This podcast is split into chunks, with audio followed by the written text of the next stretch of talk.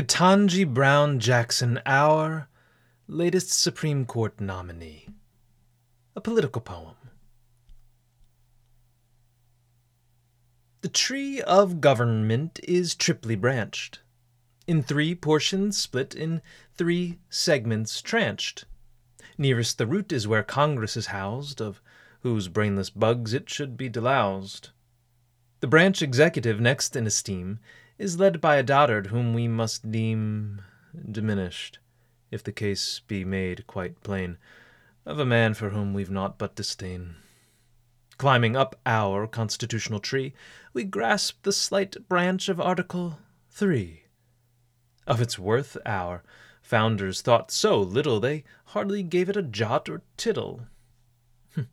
but lo, mark well how the times have been changed the articles shuffled and rearranged, so that, in a flash, the third is the first, the order upended, turned, and reversed. Now we look at with submission and awe, not those who make, but interpret the law. Nine lawyers in gowns of solemn black robed, on whom, regrettably, we have bestowed lifetime appointments. What a strange decree made by a putative democracy! Here is a high caste who fears no removal, deaf to the people's loud disapproval. Upon this third branch alights a new face, one selected for her sex and her race. For the womb she wields, the tint of her skin.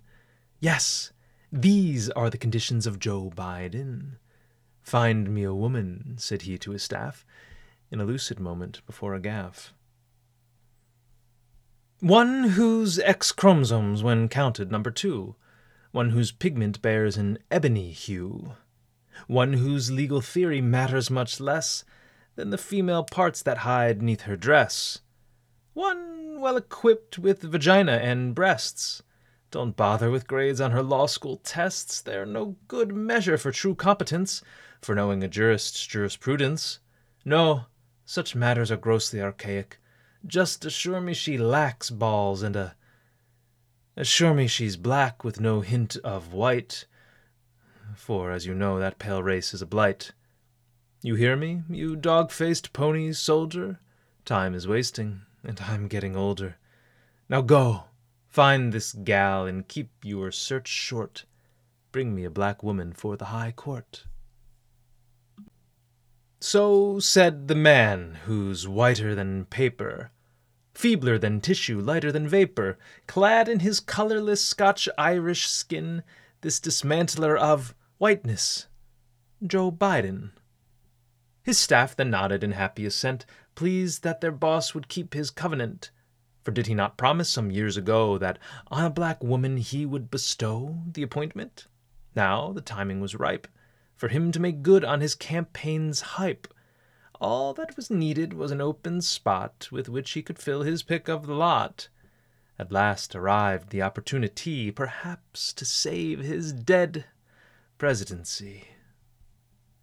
Concluding his service, set to retire, was the forgettable Justice Breyer.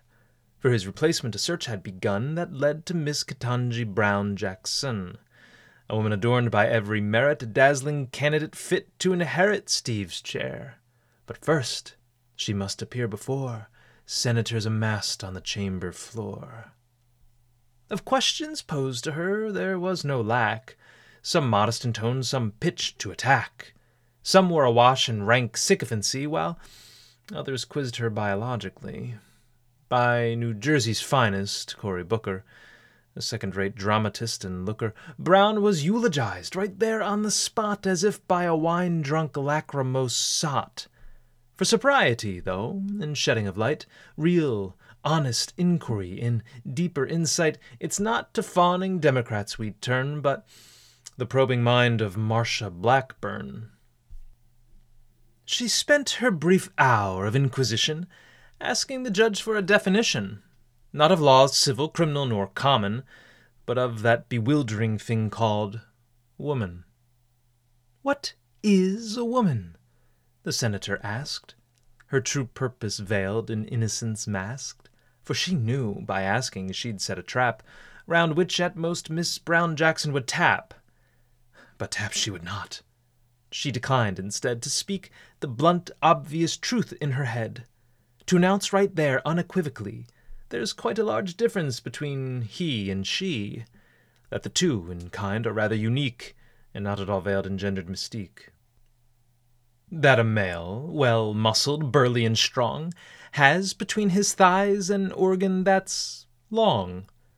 That, when aroused, stretches up to the sky, stirred by his giddy chromosomal Y. And that, for the sex that's dainty and fair, no such erection encounters the air. No rising phallus full swollen with glee, no, she wears her passion with more subtlety. Forsooth, it more oft goes undetected, a light unlit, a tower unerected. But on Miss Brown Jackson all this was lost, as she remained terse, no matter the cost. To Blackburn's question her answer was brief, yet so long on nonsense it beggars belief. What is a woman, Miss Brown, do you know? To which the judge sheepishly answered, No. Of sex, I fear I've not quite got the gist. What do I look like? A biologist? A master of such inscrutable arts as where a male ends and a female starts? 'Tis a complex field in which I'm unschooled, by which all are misled and many fooled. Hmm, sadly, I lack the keen erudition to probe this dense, impregnable question. You ask if a woman I can define. I haven't the answer. I'll have to decline. Thus saith Brown, our new Justice Supreme, whose radical bent straight charms can't redeem.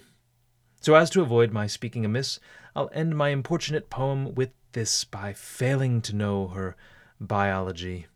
Brown's divulged her gross ideology.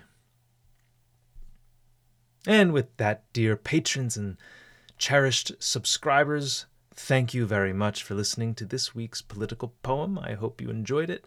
Comment below, and be sure to share this with any of your friends. Farewell from Finneran's Wake.